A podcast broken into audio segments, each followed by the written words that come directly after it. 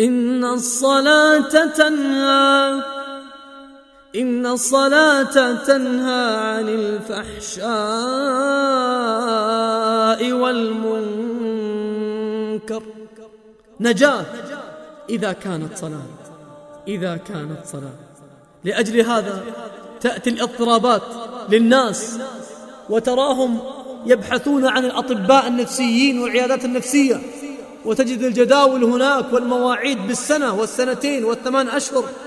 لأجل والله أمر في نفوسهم تلك المضطربة المذبذبة. وتجد الحل عند أصحاب القلوب التي تأتيها الأخبار فتستعين بالصبر والصلاة في العزيز الجبار. تأتيهم المصائب والمخاطر ثم يقولون دعونا نصلي ركعتين. إن الإنسان خلق هلوعا. إذا مسه الشر جزوعا وإذا مسه الخير منوعا إلا الله يعلم قلوب خلقه. يقول في ناس لا إذا أعطيت ما يمنع وإذا أصبته بشر ما يجزع. من هم يا ربي؟ الذين استثنيتهم بإلا إلا المصلين. طيب يا رب نصلي بس أحيانا تفوتنا. لا اقرأ الآية اللي بعدها. الذين هم على صلاتهم دائمون فتريد النجاة من كل هذه؟ كن على صلاتك دائما وكن على صلاتك محافظا وكن في صلاتك خاشعا. نرجع ونقول هذه الصلاة التي نجتهم من الاضطرابات. أي صلاة تلك التي تنجينا من الاضطرابات؟ يقول الله سبحانه وتعالى عن أولئك الذين إذا أذن المؤذن قال ما بعد قام وإذا أقام راح يتوى بيتوضا وتو ما بعد يفوت ركعتين ثلاث.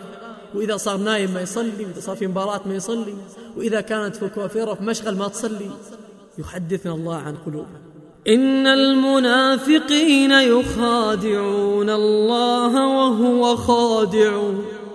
وإذا قاموا إلى الصلاة قاموا كسالى يراءون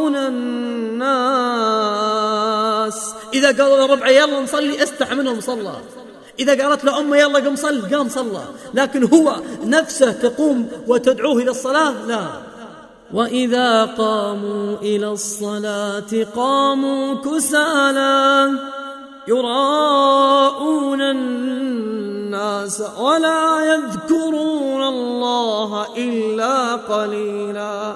دائما يغني يدندن تغتاب تنم تغازل تعاكس لكن ذكر الله قليل. الله يقول بعدها الآية هذه مباشرة مذبذبين يقول حالته النفسية سيئة.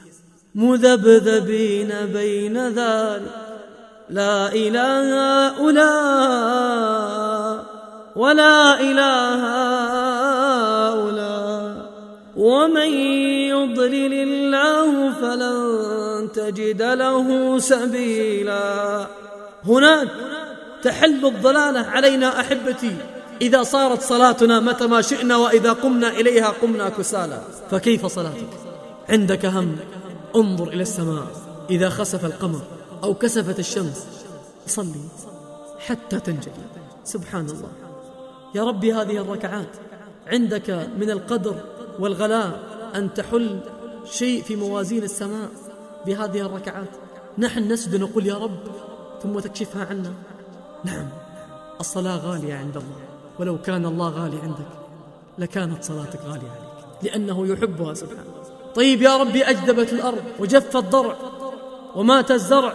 يا رب ماذا نصنع؟ لا نملك أن ننشئ السحاب. لا ينشئ السحاب الثقال إلا أنت. يا رب كيف نستجلب الماء؟ فإذ بالخبر يقول لك النبي عليه الصلاة والسلام صلي واركع واسجد وقل يا رب. سبحان الله وينشئ الله السحاب.